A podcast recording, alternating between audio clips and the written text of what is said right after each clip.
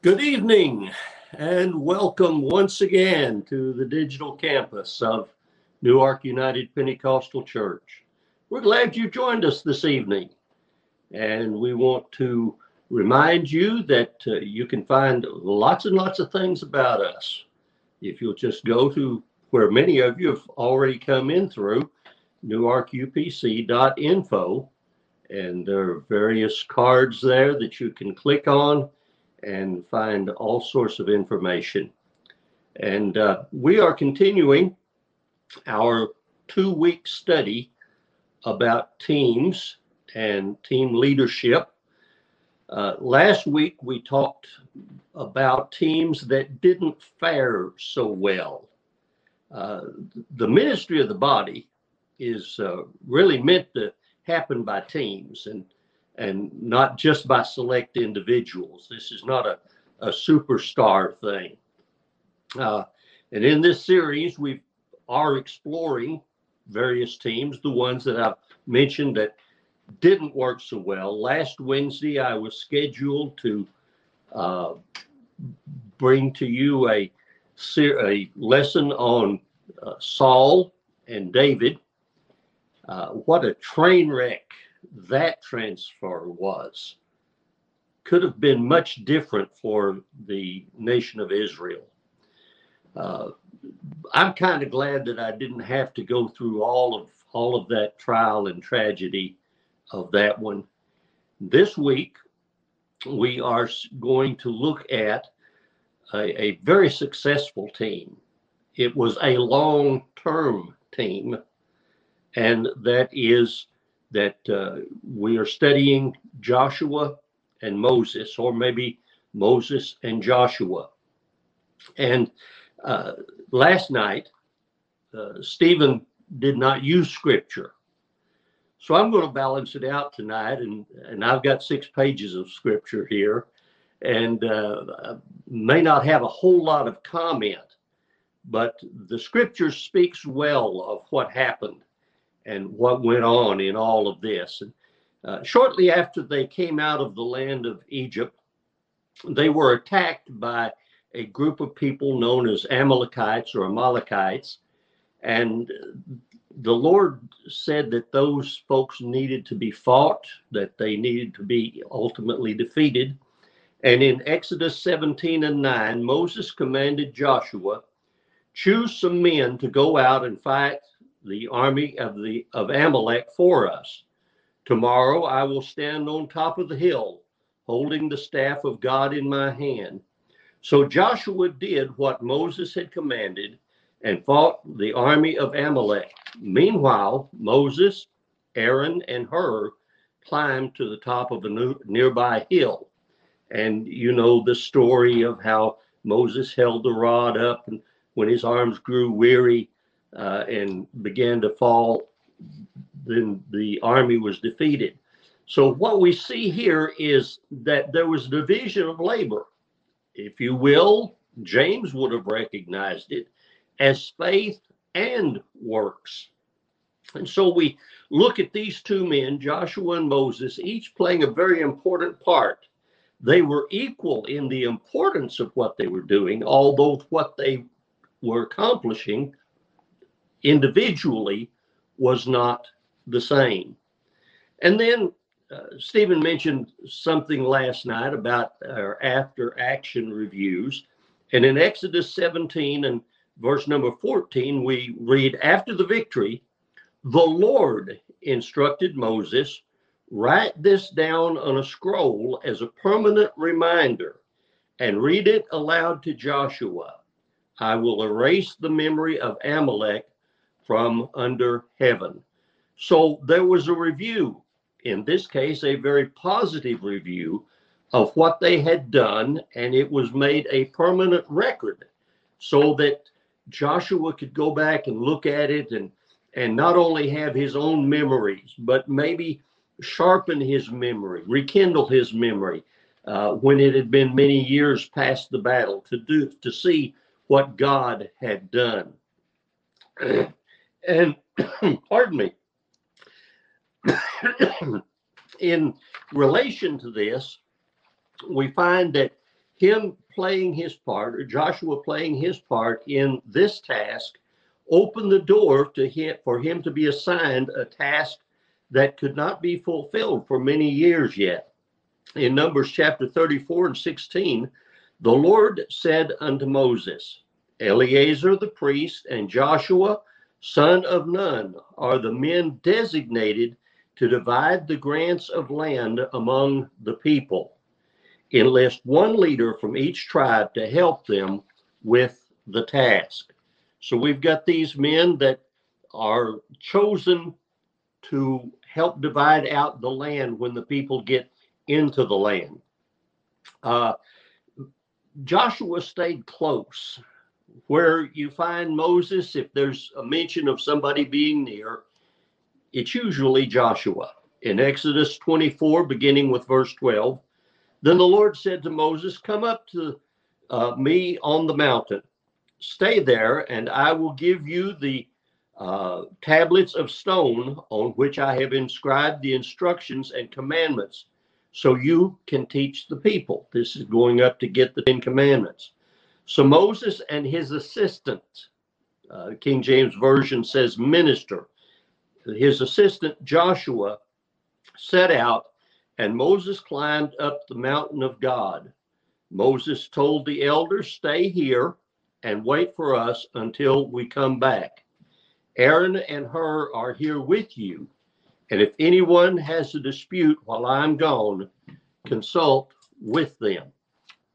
And uh, the situation that we see here is that there is a, a team and another team. Joshua and Moses are going up on the mountain. Aaron and Hur and the elders are staying to run the situation there as uh, and to answer questions and take care of things while Moses is gone. So we've got multiple teams working together here.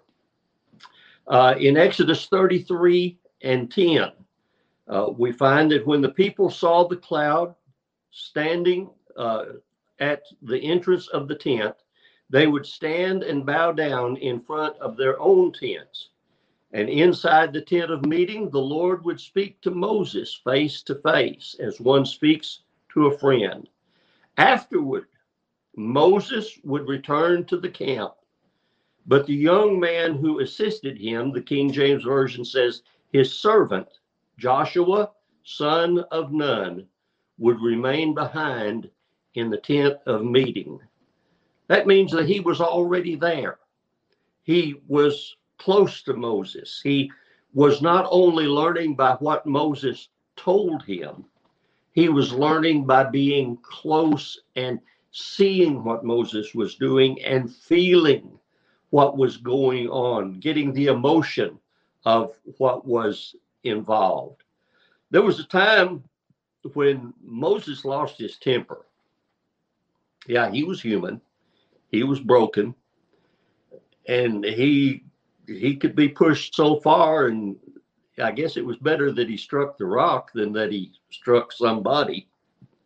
But in Deuteronomy 1, 1 and 37 uh, and 38, he hearkened back to that time where it says, And the Lord was also angry with me because of you. He said to me, Moses, not even you will enter the promised land. Instead, your assistant, King James says, Joshua, who stands before you, and it might have literally meant this guy who's standing right in front of you. Joshua, son of Nun, will lead the people into the land. And here's an interesting thing encourage him, for he will lead Israel as they take possession of it, the land of Canaan. So he's not, Moses is not only told, you can't go in, but Joshua's going to take the people in. And don't stand in his way and don't feel bad at him. You're not going to be there, and somebody has to complete the work that you've started. So encourage this relatively young man, uh, teach him so that he can finish what you have begun. Uh, we've already seen from that little incident that Moses could have a mistake in judgment. He was broken, he was flawed, but Moses wasn't the only one that was flawed. Uh, I've often said if you ever find a church that's a perfect church, please turn and run because if you get involved with it, you'll mess it up. Uh, we're not dealing with uh, perfect people here, great as they were. They had problems and flaws and misunderstandings. In Exodus chapter 32, we're back up on the mountain now, getting those 10 commandments, and we'll begin with verse 15. Then Moses turned and went down the mountain. He held in his hands the two stone tables inscribed with the terms of the covenant. They were inscribed on both sides, front and back. The tables or tablets were God's work. The words on them were written by God Himself. When Joshua heard the boisterous noise of the people shouting below them, he exclaimed to Moses, It sounds like war in the camp. But Moses replied, No, it's not a shout of victory or the wailing of defeat. I hear the sound of a celebration. And of course, it was the people dancing around the golden calf and uh, making first class fools of themselves. But Joshua was wrong. Joshua had heard something and misinterpreted it. I'm sure there's no one in the audience tonight that's ever done anything like that. Well, maybe a few. But I also noticed that when Moses corrected him, he didn't scold him, he just set him straight. And that's not a harsh setting him straight. He just corrected his misconception. And then in uh, Numbers chapter 11, beginning with verse 27, we find another instance where there was some uh, misunderstanding, a, a, wrong judgment, especially on Joshua's part. Uh, a young man uh, uh, ran and reported to Moses, Eldad and Medad are prophesying in the camp. Now, there had been elders chosen to, to go outside the camp with Moses, and they were going to receive some of the spirit of Moses upon them. And but there were these two two men that stayed back in the camp, and and the spirit of the Lord fell on them, and they were prophesying. And Joshua, son of Nun, who had been Moses' assistant or his servant since his youth, protested, Moses, my master, Make them stop. but Moses replied, Are you jealous for my sake? I wish that all the Lord's people were prophets and that the Lord would put his spirit upon all of them. What's he saying? He's saying, let the team grow. Go ahead and and it doesn't have to happen right where I am to be of God. These men, Eldad and Medad, were being touched of the Spirit of the Lord, and they were uh, being used of God. And there's no need to try to put a clamp and and a shutdown, if you will, on what God is doing just because it doesn't fit what we think it should be. God wants to work in a whole lot more places than we may be willing to let Him work. He's willing to work through a lot more people than we might think that can be used of God. And Joshua made the mistake when the report came there's somebody who's doing this in what we would consider an unorthodox manner. Not it's not according to the rules. It's not according to what we expected. Well, let's shut it down. No, no. Moses understood that the team was not to be an exclusive thing to keep people out, but that the team was to be an open door where more and more could get involved. So, what we're looking at here is just a misunderstanding on Joshua's part. And again, a very kind response from Moses.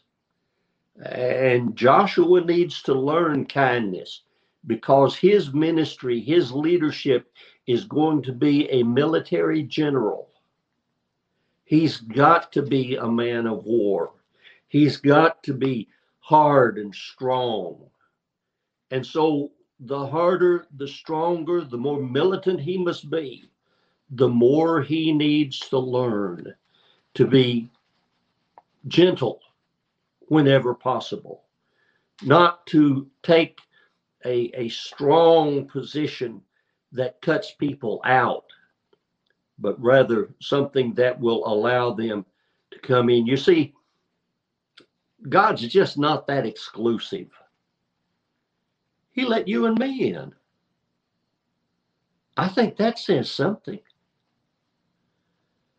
Uh, and then there came a time after Moses had brought the children of Israel to the brink of the land of Canaan.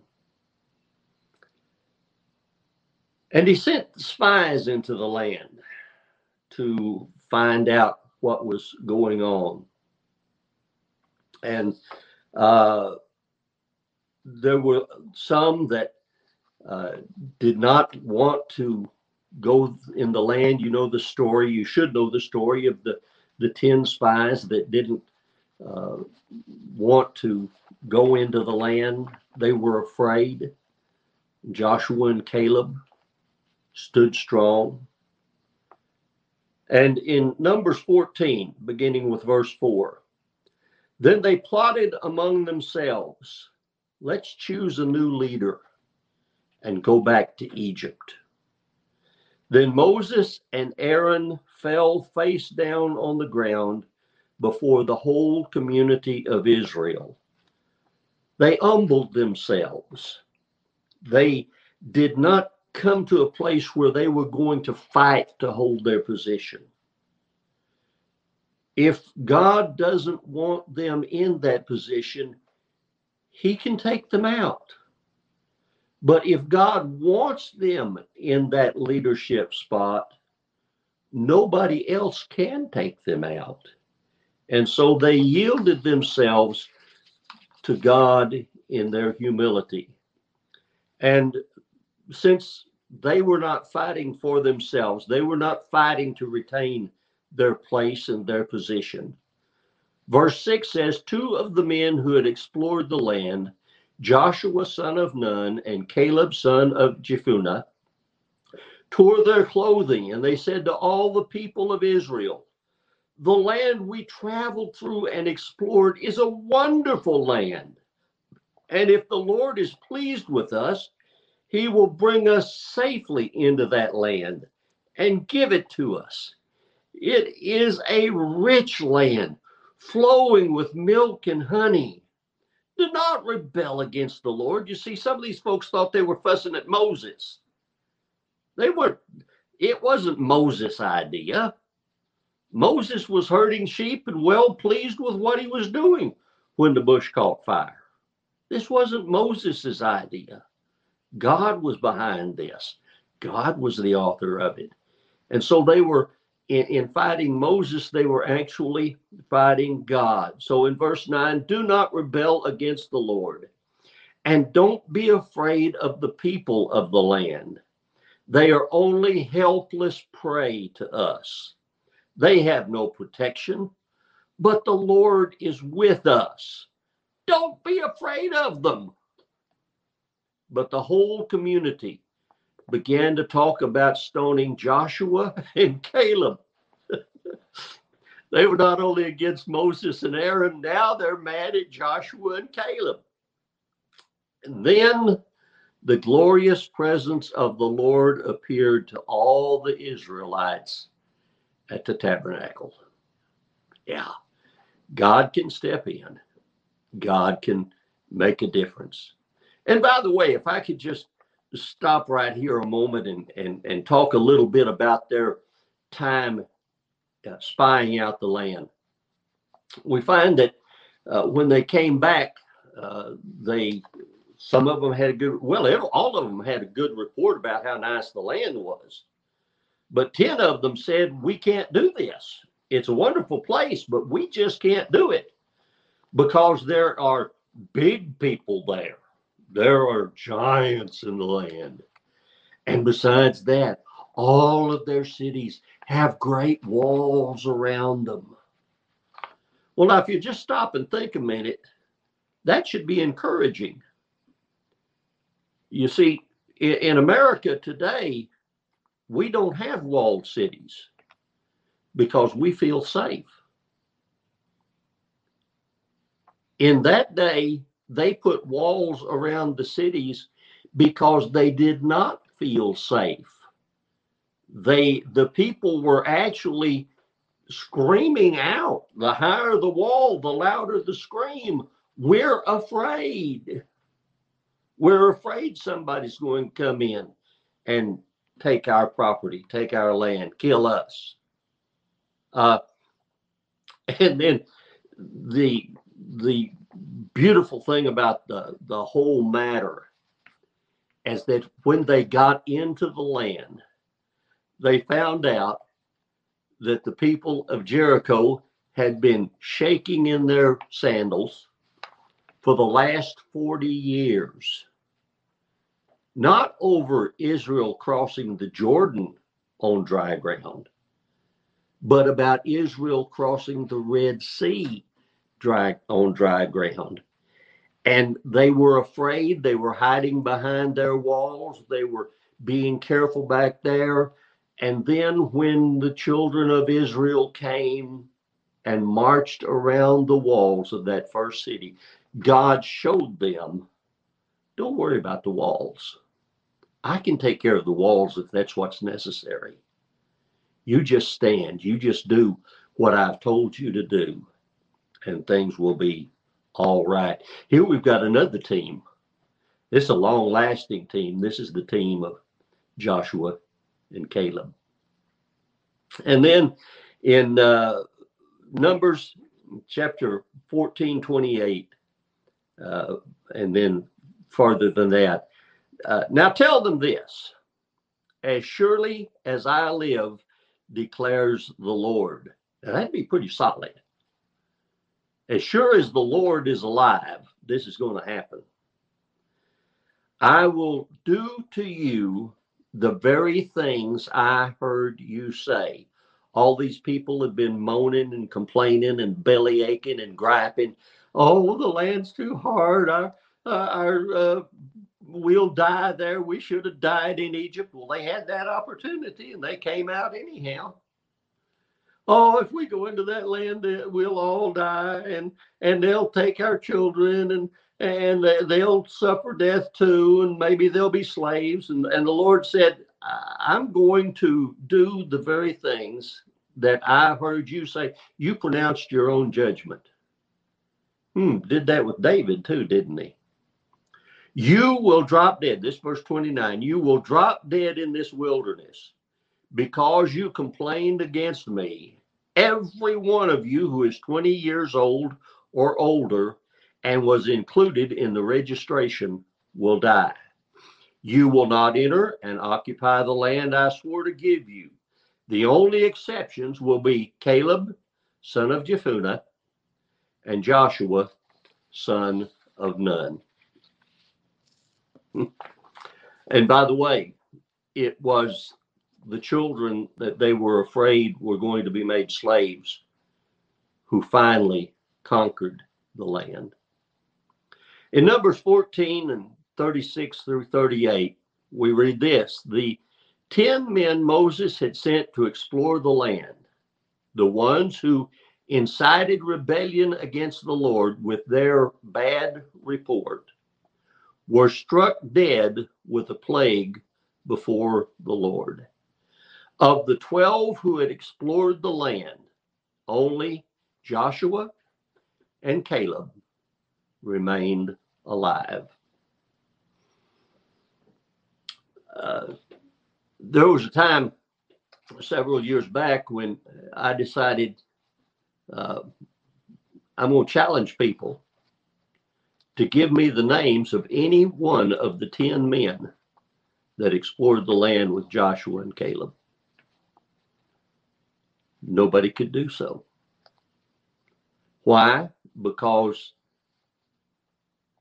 almost immediately after they had given the bad report, they were struck down in the plague. That was their last opportunity to do what God had told them to do. It was such an important thing that when they didn't do it, God had no more use for them. They were going to be a hindrance instead of a help. And so God took 40 years to take care of the rest of that that generation. But those 10 men died almost immediately. I don't know how long it was, but uh, I'm sure some of them probably died uh, before the others, uh, even if it was just a matter of minutes. But they didn't last long when the plague struck.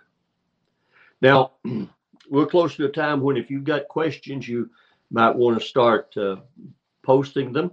And if you would, put the word question in front of uh, your question, and then we'll see where we go with all of this after I get through here in just a few minutes. Now, we've talked about Mo, uh, Moses and Joshua working in different parts of a battle, but both of them cooperating. Not the same, but equal in importance. We've talked about their having an after action review and that that Joshua stayed close to Moses, that he was uh, he figured out a way or God allowed a way to, that he could be with him on the mountainside and and that he he could be with him and stay around the tabernacle longer and and uh, that he could uh, not literally but spiritually hold up Moses' hands when Moses wouldn't defend himself, when Moses was saying, God, you take care of this situation. You do what you want to be done. If you're through with me as a leader, put somebody else in. And Joshua and Caleb stood forth and they stood up and they, they took their place and they showed their leadership abilities, even to the point of putting themselves in danger. And now the 40 years is expiring. They've wandered, and Moses has for a second time brought them to the brink of the promised land. See, Moses didn't just bring them to the promised land once, he brought them twice. And it came time to pass the torch publicly. In Numbers 27, beginning with verse 15, then Moses said to the Lord, O Lord, you are the God who gives breath to all creatures. Please appoint a man as leader for the community. It doesn't make sense to hold on to a position. Doesn't matter what the position is. You're going to leave that position. You're not going to be the great high potentate forever. All men and women die. And somebody else has got to pick up the torch and carry on. Uh, Elijah didn't die, but he wasn't on the scene any longer, and somebody else needed to use that mantle. Moses continued this prayer. This shows you the selflessness that is the good kind of leadership that Moses was involved with. Give them someone, verse 17, give them someone who will guide them wherever they go and will lead them into battle. So the community of the Lord will not be like sheep without a shepherd. Then the Lord replied, Take Joshua, son of Nun, who has the Spirit in him, and lay your hands on him. Present him to Eleazar the priest before the whole community, and publicly commission him to lead the people. Transfer some of your authority. The King James Version says honor. the Amplified Version uses both terms, your honor and authority. Transfer that to him so the whole community of Israel will obey him. It's a public thing. There needed to be something about the transfer of, of power and of authority and of leadership that, that it wasn't a, a done in secret. Oh, it had been building maybe in secret for a long, long time, especially early. Uh, Joshua was just one of the young men that was involved. But there came a time when it needed to be public. This is the one that God has chosen.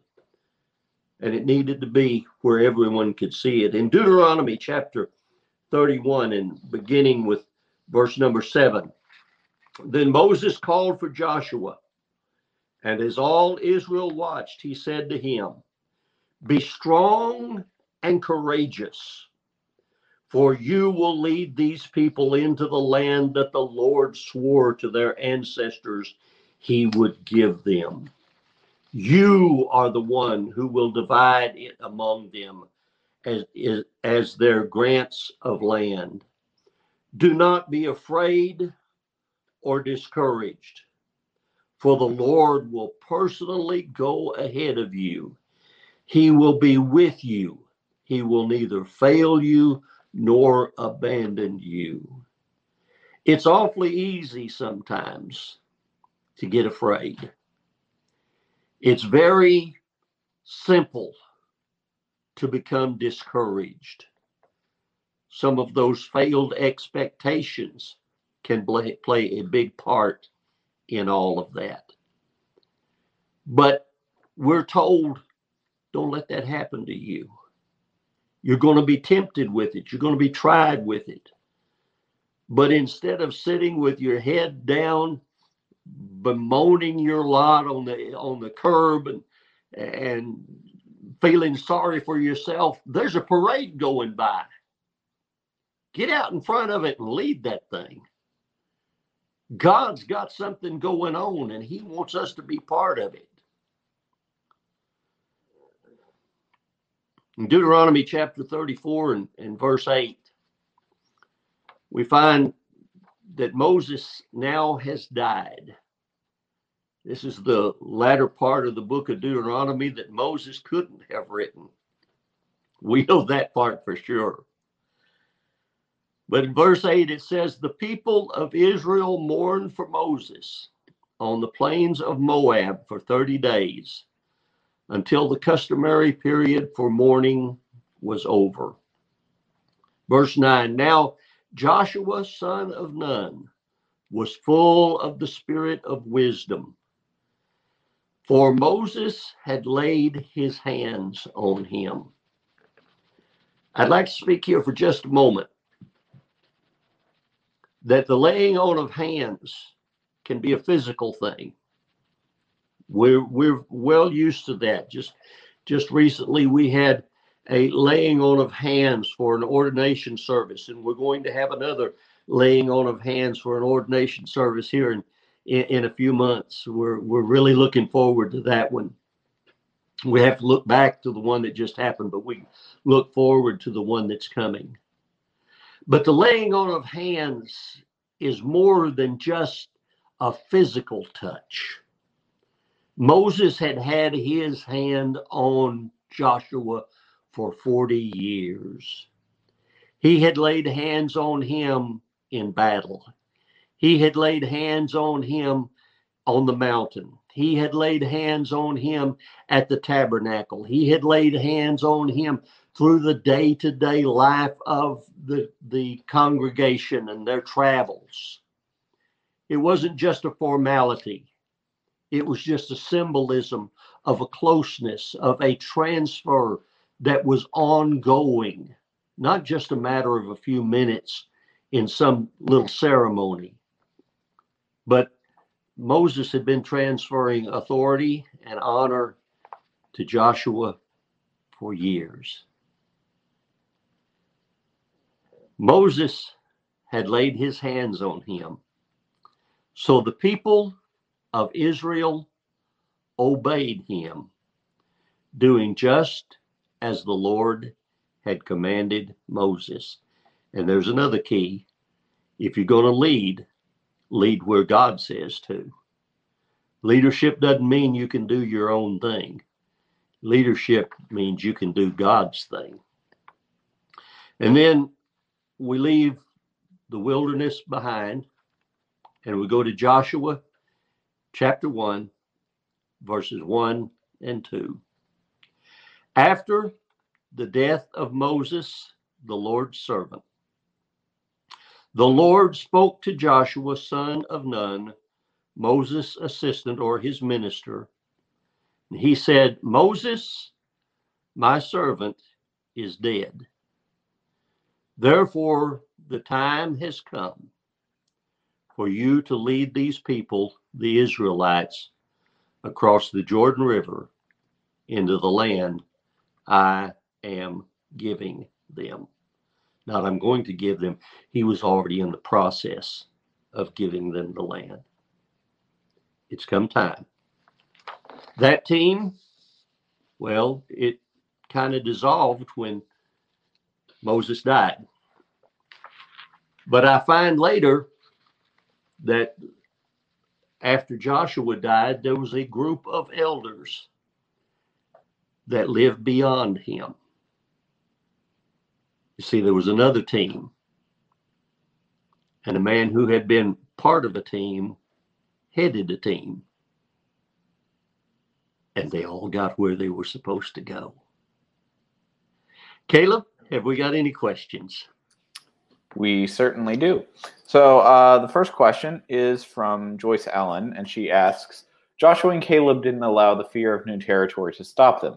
They had an unpopular perspective. Any tips on how we can adopt and keep a fresh perspective? You can look through God's eyes, see things as He sees them. Uh, if if we start looking at our limitations, you see that was the one of the problems with those 10 spies. They said they we were in their sight as grasshoppers. They were looking through the eyes or what they thought was the eyes of their enemy. They concentrated on the problems, the high walls, the tall people we've got a saying now. It may have come into into uh, account or into our vernacular from the days of David. The bigger they are, the harder they fall. I've got a feeling that God just delights in bringing down the biggest enemies with his smallest servants, or what we might consider the smallest servants. And the lots of times we put ourselves in that category. If we're leading anything, it's being the least as we feel about each other. So how can we do it? Well, one thing is is stay close to God. Let him let him help you see what he sees rather than than the uh, the problems. Uh, somebody mentioned to me one time about they had been doing an archaeological dig in ancient Babylon, not in ancient Babylon, in what had been Babylon way back there. And they uncovered a, a, a library, maybe it was in a, a home, but anyhow, there was this this writing. And uh, when they translated the writing. Now, this is from Babylon. That's that's been a day or two ago. But the writing was just this simple phrasing Alas, alas, things are not what they used to be. well, they never have been, and they never will be. We every generation has its problems, every life has its struggles. But if we'll walk with God, He'll help us find a way around them there there have been times and I don't want to make any kind of a hero of myself, but there were times I didn't know how we were going to make it. But God always came through. Uh, I may shake on the rock, but the rock on which I stand never shakes. How do we do it? Stay close to God. Look through His eyes. If He promised it, it's going to happen. Uh, another question uh, from your lovely wife is What do you think Joshua's greatest asset was in being chosen to lead God's people? He was there, he was busy, he made himself available. I, there is no indication in scripture that I am familiar with that gives us a reason why Joshua led the troops that day. They were all slaves. Uh, somebody said, well, he had a military. You don't make slaves military men, you don't arm slaves. So I don't know what his background was. I don't know what had happened. I don't know why Moses chose him. But once he was chosen, he put his heart into the work. And then once he was in a place where he could do something, he didn't back up. He just kept being available. If, if I can give a little situation here, uh, I've I've held lots and lots of positions. I've been a busy little boy most of my life. But a lot of those things that I got into was just because I was there. People looked around, said, We need somebody. Oh, there's Brother Boss. Ask him. Get him. There, there have been places where there were there were people in the area who were much more qualified than I was, but they weren't there. It it makes a difference to not forsake the assembling of ourselves together. And then when we are there, not just sit, what was the t- term I heard, sit like a bump on a pickle, uh, but get involved in what's going on. Okay? Why did he, what was the question again? Why did he choose him? Well, what do you think was Joshua's greatest asset? Joshua's greatest asset was being there and being available. It, it wasn't his ability, it was his availability. If we'll be available, God will will supply uh, ability in, in many, many instances. First time I was elected to an office, it was sectional youth secretary. And uh, I was surprised. I was frightened. I'd never done it. This was my first office to be elected to for anything. And I, I told him, well, I'll do the best I can, uh, but I, I'm going to tell you right now, I don't know anything about this. And the district superintendent said, well, it's real easy. It's just in, in and out and find a total. Well, I wasn't even sure I could do that. But once I got into it, I, I, I either managed it or God managed it for me. And it's been that way ever since, every step. Next. Uh, so Scott has a question for us. In your opinion, do you feel that we all experience failed expectations because we all expect the wrong things from our God? Meaning that the expectations we feel are failed are actually unrealistic expectations that don't fit in with God's will?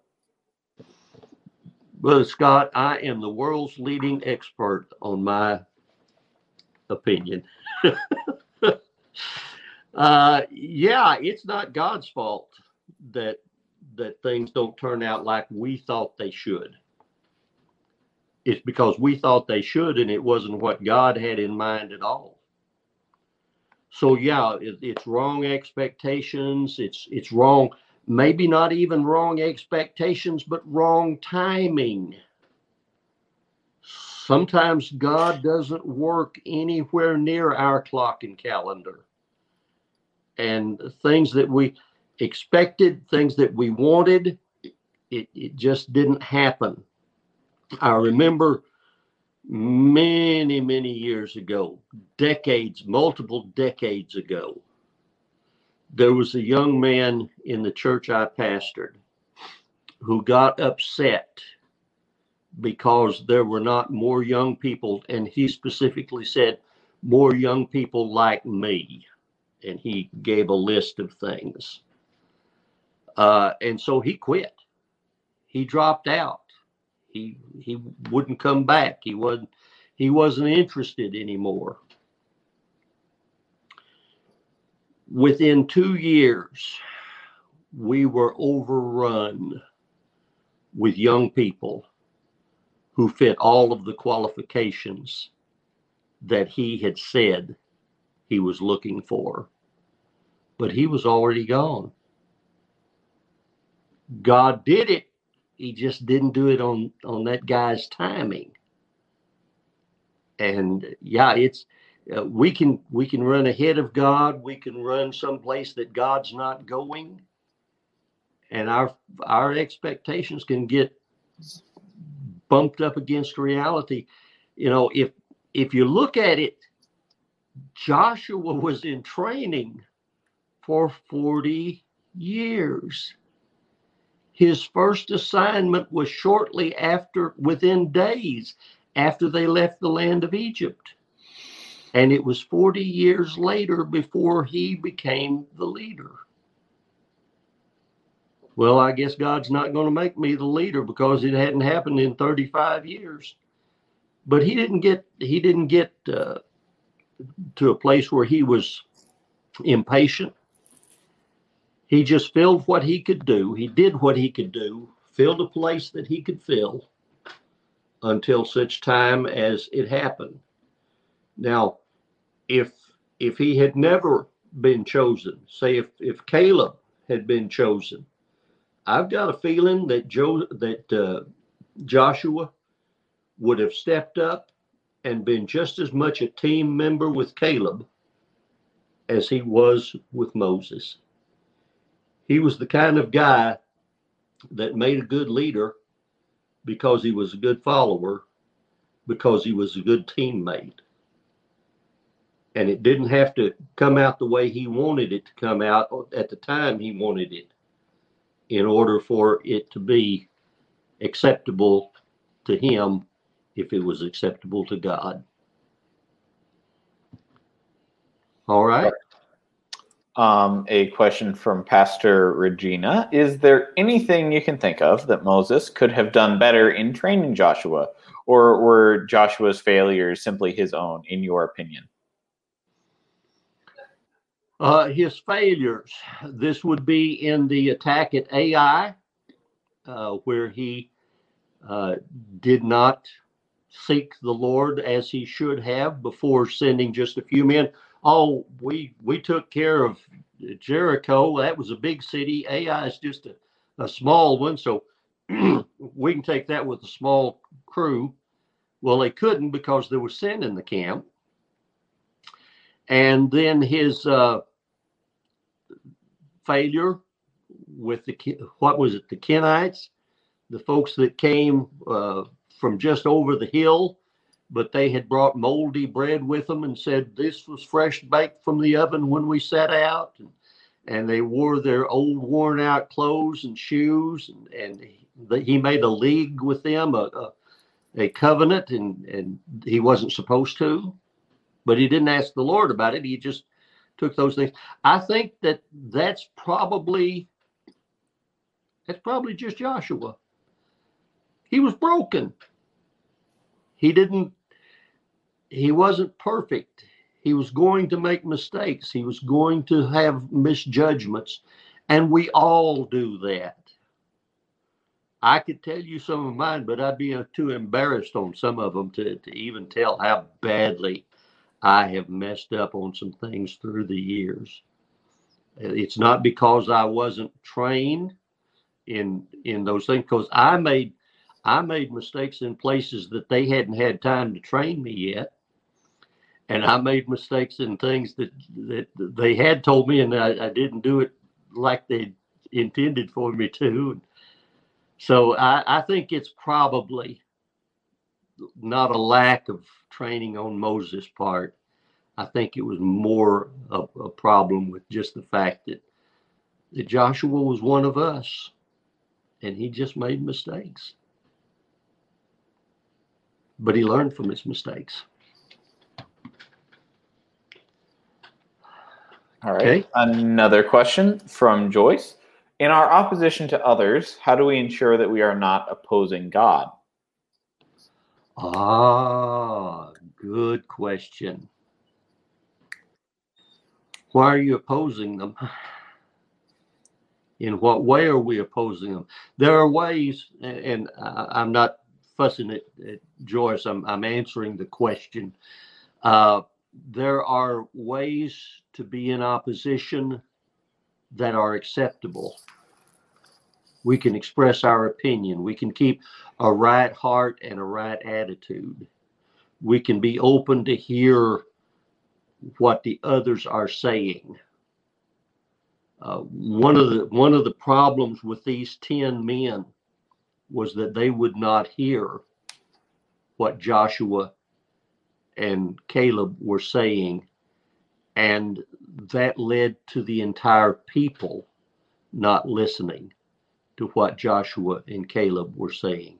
Joshua and Caleb were repeating the promises of God.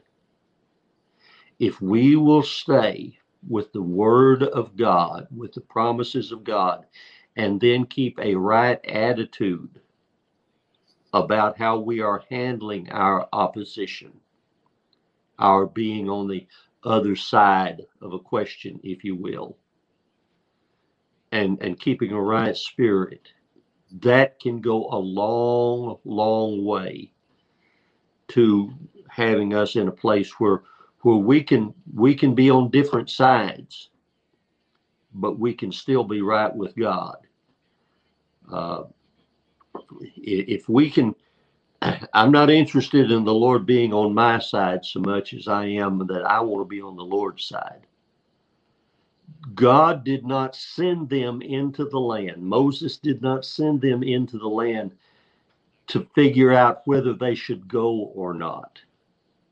God sent them into the land to spy it out, to get a feel of the lay of the land, maybe to, to do some maps, some cartography, to, to bring back reports. And they did bring back, all 12 of them started out with a good report. If they'd stopped right there and not overrun their assignment, their assignment was to go look at the land, bring us back a report. They brought back a report, but then they added to it and they put their opinion is in. As I said to Scott a moment ago, I'm the world's leading expert on my opinion, but I'm so close to it that sometimes I don't know if it's right or not. And there have been the, what was it the fellow said now this wasn't me because i'm far from this but he said i made a mistake one time. I thought i was wrong. And there are a lot of people that operate just that way. Uh, we we want to hear the voice of the lord. We want to do what god tells us to do. And if we have to be in opposition to something or someone let it be because we are on the Lord's side, standing for what the Lord has said, told us to do. Next. Uh, the next and final question yeah, is from, running low on time. Yeah, it's from Sister Lil. Is that a statue of the spies carrying a bunch of grapes from the land they spied out behind you? It just happens to be. and I have always wondered. We we know that they found a a bunch of grapes. Oops, wrong side. This this uh, shows the opposite of what I'm seeing or what what's actually here. Uh, this is the spies bringing a cluster of grapes. The, the Bible describes this event really happening that they brought back a cluster of grapes that was so large it took two men to carry it. And I have always wondered was it Joshua and Caleb who carried the cluster of grapes? Were they the ones that bore on their shoulders and in their hands the weight of the fruit of the land? And it became tactile, it became physical, it became literal to them that this is a, a marvelous land, that this is a glorious land, that this is a fruitful land. And I've just, uh, there's no, there's no answer. There's no way that we can know short of uh, a debriefing after the trumpet sounds. But I've always had it in, in my mind to, to wonder was that Joshua and Caleb that carried that cluster of grapes, at least most of the time, as they came back into the, to the land of Canaan?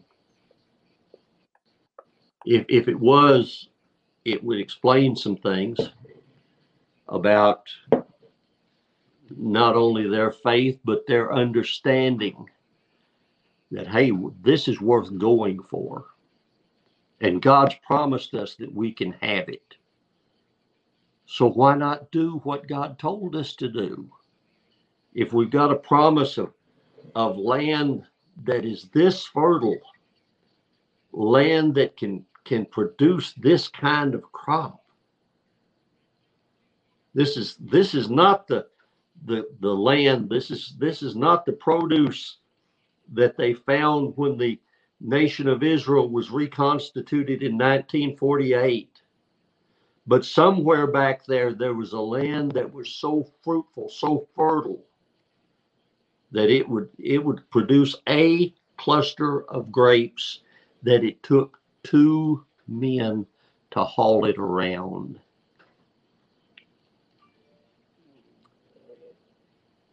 if it was not, if it were not Joshua and Caleb who carried that cluster of grapes out of the land of Canaan and over to uh, to Kadesh Barnea to show the people. If it was two of those other spies or various groups of those other spies, that just makes the tragedy that much more devastating. That they held in their hands a, a literal bit of the produce of that land and the, the greatness of that land and then turned their backs on it and wouldn't go in and take it. Now, that would be a tragedy. If they passed it around and some of them carried it sometime and some of them carried it another and they all had a hand in bringing it in, then we're right back where we started with. But it should have, if, if the other 10 carried it at all, it just increases the tragedy on their part because they, they had proof of the goodness and the, and the glory and the mercy of God and, and what he had promised them. And they threw it away. They literally threw away a chance at produce like that at a land like that. Oh, we're afraid for our children. Hey, it was their children that harvested crops they had not sown. It was their children who lived in houses they had not built. It was their children that they were so afraid for who drank from wells they had not dug. It was their children that saw the walls fall down. It was their children that stood there while the day extended and the sun stood still. But they threw all that away. They didn't even realize how much they were throwing away. They didn't even realize how much that was they were losing.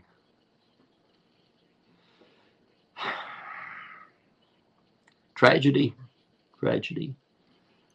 If they had just gotten with the program and stayed a part of the team, the team that that built the tabernacle, the team that that defeated the Amalekites, the team that whatever part they were playing in it, it was part of the team. They were all working together and and, and bringing it to fruition. But instead, they decided they got afraid, and they said, "We can't do this. We've got to go back to Egypt." Well, they just spent at least 80 years pleading, get us out of Egypt. I can I can I can prove they had hollered and prayed and and cried for deliverance for 80 years. And then two years or so out, they said, Oh, we can't do this. We've got to go back to Egypt. It'd been better if we had died there. Well, that's why they were crying because they were dying there. That's why they prayed, get us out of here. Well, that did wind up to be a question that took us to the top of the hour, didn't it? It did. God bless you all. And join us again tomorrow night as we go farther into this study of teams. This time it's teams that worked, and this one really worked. Check us out at newarkupc.info, and we'll see you later on. God bless you. Good night.